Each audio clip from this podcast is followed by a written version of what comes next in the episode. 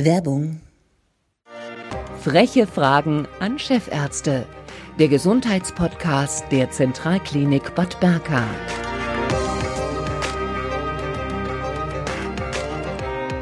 Herzlich willkommen zu den äh, frechen Fragen an Chefärzte. Heute geht es um die Nieren. Zweimal 150 Gramm. Diese 300 Gramm, die durchschnittlich die beiden äh, Nieren wiegen, entscheiden maßgeblich über unsere Gesundheit. Sie haben viele Funktionen. Sie regeln den Flüssigkeits- und Elektrolythaushalt, den Blutdruck, den Säure- und Basenhaushalt, sogar die Bildung der roten Blutkörperchen und den Knochenstoffwechsel. Sie entgiften unseren Körper. Über die Niere wollen wir uns heute unterhalten mit dem Chefarzt der Klinik für Nephrologie an der Zentralklinik mit Herrn Dr. Ulrich Paul Hinkel. Hallo. Hallo. Äh, wie macht sich denn eine Niere bemerkbar, die nicht mehr problemlos arbeitet? Ja, das Problem dabei ist, also wenn sie sich bemerkbar macht, dann ist es meist eine Sache, der man gut beikommen kann. Zum Beispiel, wenn die Niere schmerzt, dann ist es oft ein Stein. Das sind sehr unangenehme Schmerzen, aber so unangenehm die sind, so oder oft so leicht kann man diese äh, Schmerzen beim Urologen beheben lassen. Schlimmer oder schwieriger wird es tatsächlich, wenn die Niere still vor sich hinschweigt und trotzdem krank ist und kränker wird, weil das bemerkt man leider oft nicht. Ähm, es gibt sehr schwerwiegende Nierenerkrankungen. Wenn ein bestimmter Teil in der Niere krank wird, das Nierenkörperchen, das sind seltene Erkrankungen, aber die schwerer Natur sind. Und das merkt man leider immer erst oder oft, wenn es zu spät ist. Jetzt zur Frage, wie merke ich es dennoch? Natürlich manchmal am Urin. Wenn man merkt, dass der Urin schäumt. Das ist hin und wieder möglich, beim Blick in die Toilette. Bei den Männern ist das ein bisschen einfacher als bei den Frauen, aber auch die können das sehen, wenn die in die Toilette schauen und merken, da ist eine Schaumkrone drauf, so wie auf dem Bier. Dann ist etwas schlecht oder am Beginn schlecht zu werden und da sollte man ganz klar zu einem Nierenarzt gehen. Ja, das als erstes dazu. Mhm. Ähm, was sind denn oder wer sind die Risikogruppen für Nierenerkrankungen allgemein? Ja, also ganz klar die, die Krankheiten, die in der Bevölkerung leider eben auch häufig sind, das sind in allererster Linie die Hypertoniker, die Patienten mit hohem Blutdruck.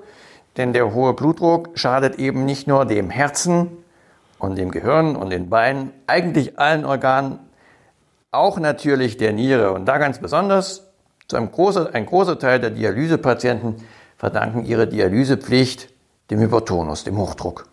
Und natürlich der zweithäufigste Dialysegrund ist der Diabetes mellitus, ebenfalls eine Systemerkrankung, was heißt, alle Organe werden betroffen, auch die Niere. Mhm. Ähm, welche anderen Erkrankungen führen ähm, zu Nierenerkrankungen, beziehungsweise auch umgekehrt? Mhm. Es gibt verschiedene Möglichkeiten, der Niere Krankheiten zuzufügen. Äh, die Niere kann allergisch reagieren, wie die Haut auch wie ein, die Lunge, der ein oder andere wird das wissen, dass er, wenn er meinetwegen einen Bienenstich äh, hinter sich hat oder einen Wespenstich, dass er, wenn er zu dieser Gefährdungsgruppe gehört, Luftnot bekommt. Das ist die, die Lunge, die da betroffen ist. Die Niere spürt man wiederum überhaupt nicht, aber die Niere kann auch da Schaden nehmen, indem sich das Gewebe, was den Nierenapparat hält, entzündet und der Niere Schaden zufügt. Das ist da eine, eine Möglichkeit. Die andere Möglichkeit ist, dass Krankheiten in die Niere hineinkommen, nicht nur der hohe Blutdruck oder der Diabetes mellitus, sondern eben auch Krankheiten, die sehr selten in der Bevölkerung vorkommen.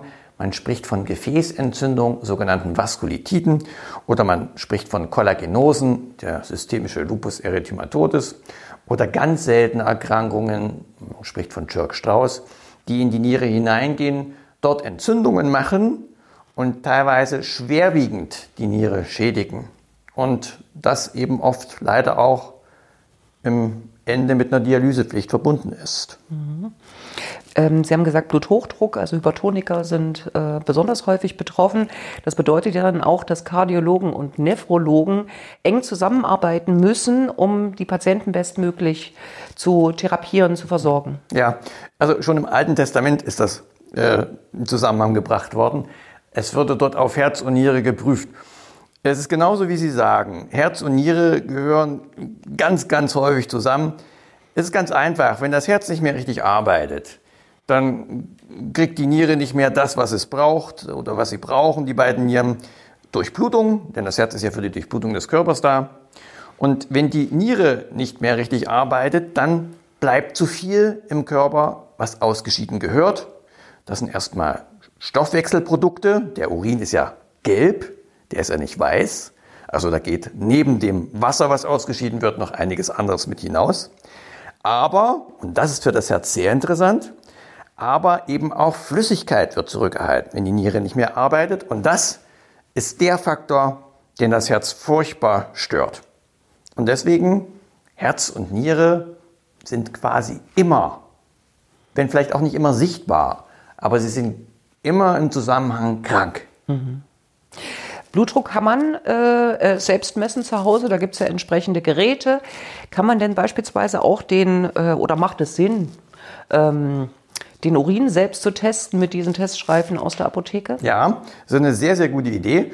Äh, es ist ja so, äh, es gibt da einzelne Teststreifen, man kann auch sehr viele kaufen, aber es ist, wie Sie sagen, sehr, sehr, sehr vernünftig, sich einmal im Jahr testen zu lassen. Das muss man nicht selber machen, das kann man auch beim Hausarzt machen lassen. Aber es ist wichtig, dass wenn man Hypertoniker ist oder eben Diabetiker, dass man einmal pro Jahr den Urin untersuchen lässt auf Eiweiß. Ich habe ja vor uns davon gesprochen, dass äh, wenn es schäumt, ist es schon weit hinein bös.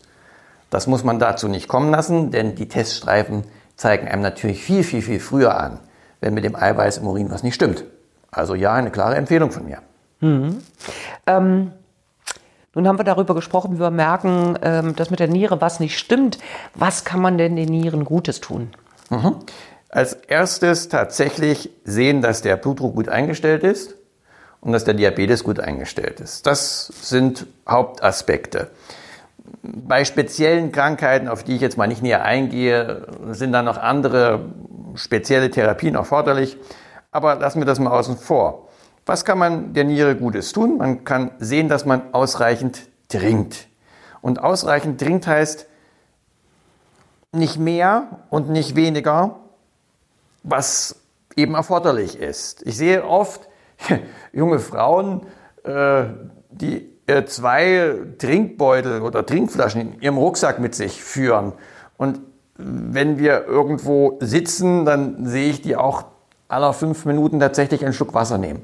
Das ist absolut nicht notwendig.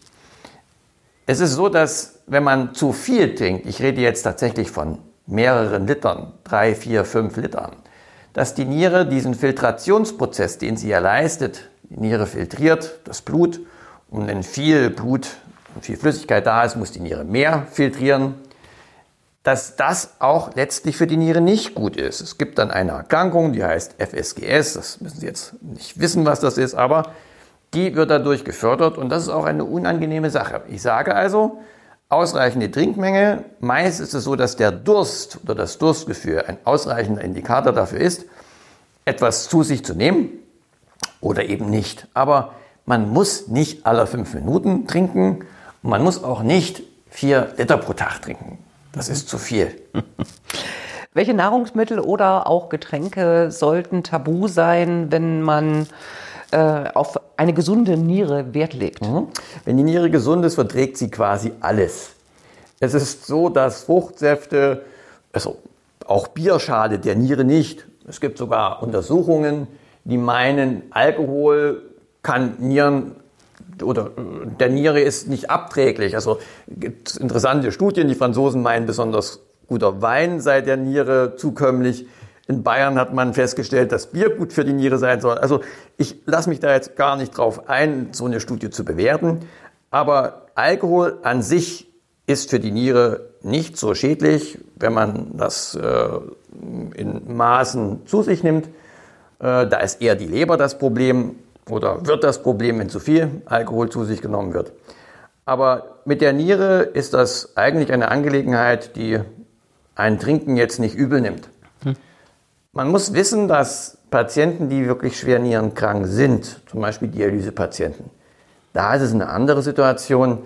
Da ist es tatsächlich so, dass Fruchtsäfte, die zum Beispiel sehr viel Kalium enthalten oder zu viel Natrium, dass das dann dazu führt, dass äh, man Schaden nimmt und diese Spurenelemente, die ich gerade angegeben hatte, Natrium im Keim, dann im Blut ansteigen. Eine Sache möchte ich vielleicht doch noch anfügen.